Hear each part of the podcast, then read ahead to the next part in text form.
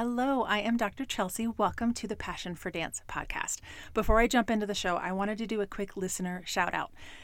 Dancerella sixteen left me this beautiful review on Apple, and I just want to share. She said, Chelsea hits on the big topics that can create the most trouble for dancers in studios and teams. Her knowledge of psychology and the dance world is second to none. I've put much of her advice into action and seen major results. I'm so glad Chelsea developed a podcast. It's perfect for those drives to and from dance events. Thank you so much, Dancerella sixteen. Uh, that means the world to me. And honestly, my favorite part is that you're seeing results. Like, that's what I love to hear. If you're listening and you also enjoy the show, please take a minute to leave a five-star review on Apple Podcasts. That's what helps this community grow. And all I want is to reach and serve more of our dance world. All right, on to today's episode, all about confidence.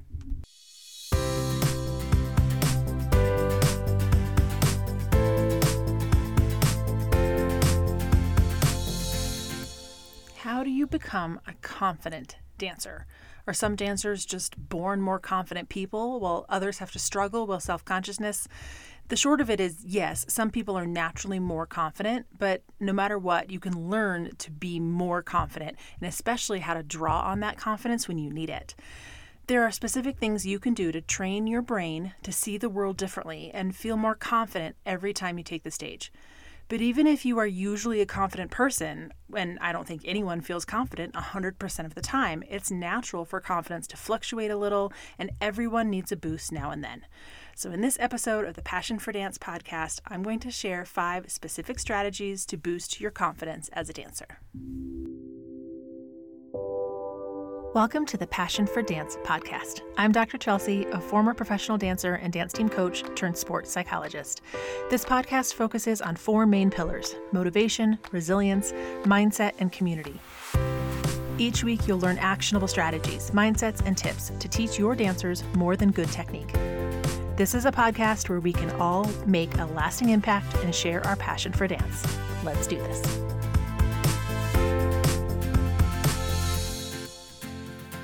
So there's one key point I want to make as I kick off this conversation, and that's confidence fluctuates for everyone. One day you may be ready for a performance, feeling excited, completely prepared to take the floor, and the next day you start to second guess your talent. As dancers, we are constantly hit with new challenges that can hurt our confidence. We may get a judge's critique that makes us feel like we aren't prepared or aren't good enough, or we maybe lose a role, or, you know, lots of things are coming at you as a dancer, and that is going to make it difficult to maintain high levels of confidence. Many people also experience a mental block on a skill that maybe you used to be able to do, and then now you don't feel confident you'll be able to perform it when it matters. Or maybe you're getting ready for a performance that is especially important, and so your confidence starts to waver. What's important to remember here in this conversation is that confidence fluctuates for everyone. It's part of being human. There's nothing wrong with you if you have some days that's just harder to believe in yourself. But on those hard days, it's nice to have some strategies ready to boost your confidence when you need it. So here are my top tips for boosting your confidence as a dancer. Number one, goal mapping. Proper goal setting techniques are essential for instilling confidence. Goal mapping isn't just the big picture, long-term, like big life goal setting that you maybe are used to or have you heard about before. Goal mapping means you have lots of micro goals, even a goal for every practice or every class that you attend. Set the big picture goal as well, but then consider breaking those goals down into weekly, even daily steps. Come to rehearsal with a specific goal in mind. Then check in with yourself at the end. Did you achieve your goal? If you didn't hit the mark today, you can ask yourself, why didn't I get there? What needs to change? If you achieved your goal quickly, maybe the goal was too easy, and it's time to challenge yourself. It's definitely okay to not reach your goal every day. That's not even the point. In fact, it can be a good thing to analyze what got in your way, or just recognize that some goals take a little longer to achieve. For example, if I were headed into a ballet class, I might set a goal to focus on my turnout today, or to set a goal to get three corrections from a teacher who normally doesn't say much during class. And I think I've talked about this on the podcast before, but in my mind, a correction equals improvement and getting noticed. So I always took corrections as a positive. So I might set a goal to make sure I get at least a certain number in class. After class, I would then ask myself the following questions. Did I achieve my goal? If so, was it too easy? If not, what got in the way? Is it something I can control and make adjustments for next time? I'll do this type of reflection for maybe ten minutes in the car on the way home. Sometimes I might actually journal it and write it down, but if that's not something you have time for, just reflecting on it after class helps. As a teacher or a coach, you can do the same thing to boost your confidence in your skills as a dance educator. Set a goal for practice or class today, maybe a certain number of positive comments that you want to make sure you say, or a goal to have high energy and be inspiring today, a goal to bring out a more authentic performance in the jazz routine. It can be anything. Then do a little self-reflection after practice and evaluate your micro goal and see how you did. So how does goal mapping increase your confidence? It may seem a little disconnected, but a good goal-setting practice with constant evaluation allows you to experience a sense of accomplishment on a regular basis. Which brings me to number two. If you can feel confident in your ability to reach your small daily goals, you'll feel much more confident when you have a big daily goal, like an audition or an important competition. So number two is to ensure a sense of accomplishment. Allow yourself to experience success. And not just any success. It's vitally important that you experience success while being optimally challenged. Now, it's a phrase we use in psychology a lot, but just think of it like the Goldilocks principle. You want a challenge that's not too hard, not too easy, but just right. Achieving success only helps build confidence if it's done in a situation that is challenging but achievable. You know, feeling accomplished when there's no real challenge involved is not going to help your confidence. And if it's too challenging, you're not likely to get that sense of success. So, for example, if you are at a competition where you know you are likely to win without much effort, it's not going to help build your confidence. And instead, you want to feel successful when you are in a challenging situation so you can experience true pride in your accomplishments. Small side note on this, that's why I like competitions that are optimally challenging. I never liked, as a dancer or an educator, I don't like going to competitions where we're going to be, you know, the top in every category or the only one in a category, or that just doesn't fill me up as a coach or dancer even. Like, it's just, sure, winning feels good, but it's not the same thing to win when you know it was easy, when you know you didn't really have any competition. Like, you know, am I right? It doesn't actually feel that great. It feels really good to have a sense of accomplishment when it was challenging, when you know there was good competition with you, right? So this little small sense of success works the same way. You want it to be challenging, but achievable. And so this is where that proper goal mapping comes in from number one. If you want your goals to be optimally challenging, you want those goals that you set, even at practice for the day or for the week, to be, you know, sky high and inspiring, but achievable. It doesn't mean that your end-all performance goal is the only thing you're thinking about, right? It's the little tiny training goals along the way. Goals that are broken down into small steps that you can set along the way to the big goals bring more opportunities to experience success. So, for example, maybe you set a goal for a like core strengthening exercise, like holding a plank during warm-up. You want to set a high but achievable goal for that exercise. Then when you get there in a few days or weeks, celebrate the success and pick a new training goal. How long can you balance in a, you know, first position relevé while maintaining good form? How long can you balance with your eyes closed? How long can you pick the ballet position, pick the training exercise? It doesn't matter, but pick something, pick that training goal, set a high goal and work for it. And that small feeling of success goes a long way to building confidence. If the only goal you have isn't achievable until you've kind of reached that pinnacle of your career, won the big competition, or performed a specific role, you won't have a chance to experience and celebrate small success along the way. Big life goals are great, but the confidence boost comes from the feeling of accomplishment after success with the smaller goals on a regular basis. Once you learn you can set a goal and make it happen, you're more likely to believe in yourself when you set that big life goal too. This really helps with teams too. If you are in a competitive team, studio or school teams, setting team goals that are small micro practice goals or, you know, training goals, feeling that collective sense of success is also incredibly powerful for boosting confidence. So find as many opportunities for small success as you can using those training goals, performance goals, personal development goals, but track them, talk to your friends about them, revise as you need to, and celebrate the wins along the way. Science has shown us over and over that a sense of accomplishment is the most effective way to improve confidence. So find more ways to bring that into your dance training. All right, number three, One way to boost your confidence is to act confidently and think confidently. There's some scientific research that just standing in a confident pose for two minutes can change how you feel and improve your confidence. Now, I don't I don't know if any of you are also Grey's Anatomy fans. This was years ago in the show, but there was an episode where the doctors basically stood in what they call Superman pose for two minutes before going into surgery. And while television has a propensity for, you know, over-dramatizing science, and sometimes it's not real. Uh, in this case, that was actually rooted in some fact.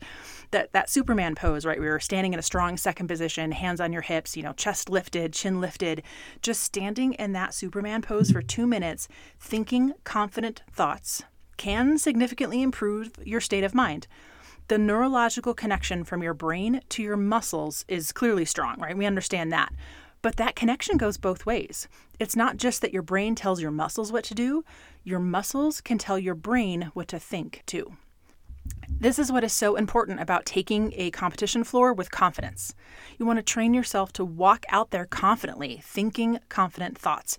You can't fake it. You have to practice and know how to present yourself when you take the floor. Your body language will influence your performance.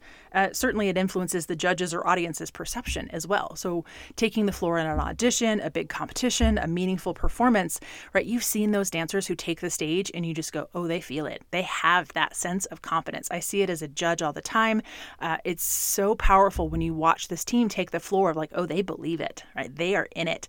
And if they have that sense of confidence in their body language, hopefully they're also thinking those confident thoughts, and acting confidently, thinking confidently can have a significant difference in shifting that mental state so that you take the floor with that real confidence that's going to shine through in your routine.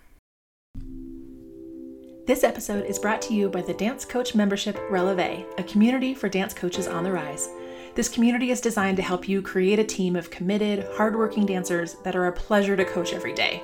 I've learned a lot about coaching other coaches over the years, and one thing I know is we need clear action plans that are easy to implement and a support network around us. So I created a membership to help all the dance coaches out there who want to rise up and make a difference on their team. Head over to passionate coach dot com slash membership to learn more about how to join us inside this Dance Coach Membership, where you will get the support and guidance to find a new level of joy and success in coaching. That's passionate coach dot com slash membership. The fourth way to boost your confidence as a dancer is to use imagery. Visualization is a pretty common tool in our world as dancers. A lot of dancers like to visualize a routine before taking the warm-up floor at a competition, or maybe after a really long practice, you might just sit and visualize the routine. And there is substantial research to support the power of visualization, if it's done well. But you can use visualization to work on specific skills, to improve your memory, or to increase motivation. For confidence specifically, visualizing success can help a dancer see himself as successful.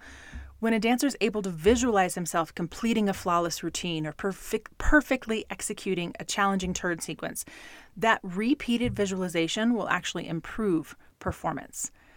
Neuroimaging research has taught us that when you visualize yourself doing a physical skill, you activate the same part of your brain that fires when you actually do the skill. It's reinforcing the same neuropathways. Good, focused visualization helps an athlete build up those neuropathways in the brain that make performing the skill easier. Every time you physically repeat a skill, you send a neural impulse down that specific pathway in the brain, and the more you do it, the easier it gets. Think of it like highways in your brain, right? The more you use that pathway, it goes from a side road that might be windy and you can't go very fast to becoming a superhighway in your brain where that signal is going to go quickly and efficiently and help you right away. The amazing part about the brain, though, is that visualization reiterates that same pathway as if you're physically doing the skill. It's really amazing. So, of course, it doesn't actually replace repeating the skill, but visualization is not just a relaxation tool or a memory technique. It can help build your skill set and give you confidence.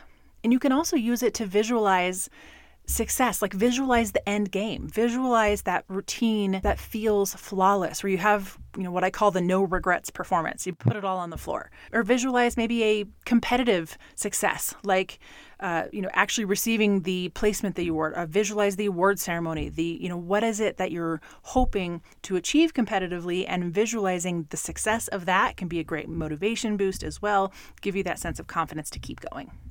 Lastly, the fifth way to build your confidence is training, actual physical preparation.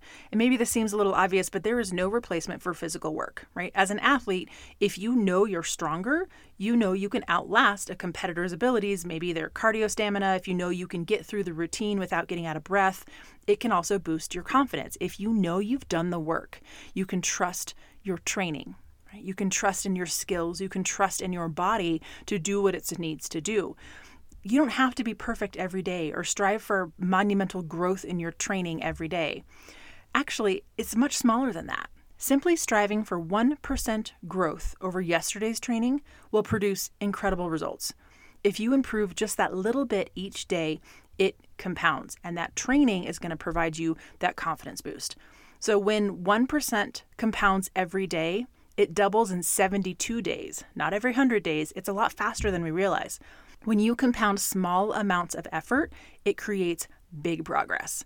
You can't master a new skill in one day, but just one percent better every day, and you'll get there before you know it.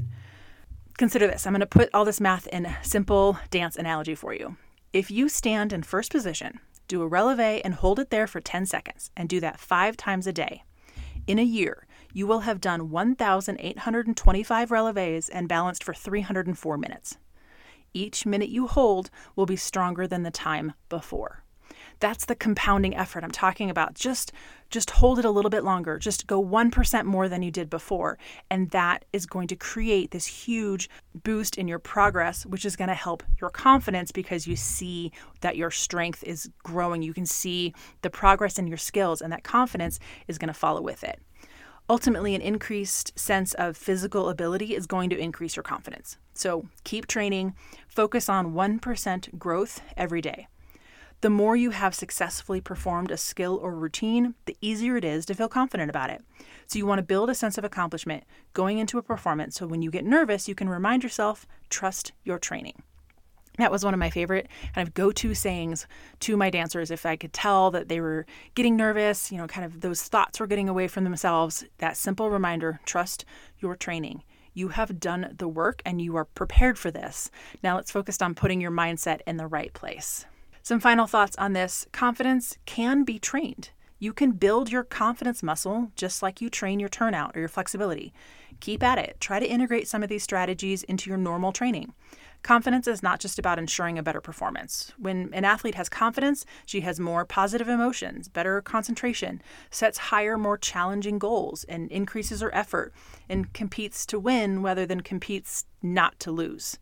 That's a subtle difference there. Did you catch that? If you're training with confidence, and you're a competitive dancer, you actually could, you have the mindset of competing to win rather than competing not to lose, right? You're, you get rid of the fear because you have that sense of confidence. Look for personal growth each day. Recognize the small wins that come from your efforts. You'll also notice you feel happier. You have more fight, more grit. You're able to stay focused, and ultimately you're more confident. And yeah, that probably means you'll perform better too. I hope this helps gives you some ideas about how you can boost confidence in yourself as a dancer, or for my dance educators out there, share this with your dancers, let them listen to it, try to integrate some of this into your own practice. And if you enjoyed the episode, I would really appreciate if you go leave a review so that I can reach more dancers and support our community. While you're at it, please take a second and subscribe to the podcast so you don't miss an episode. Thank you for listening, and keep sharing your passion for dance with the world.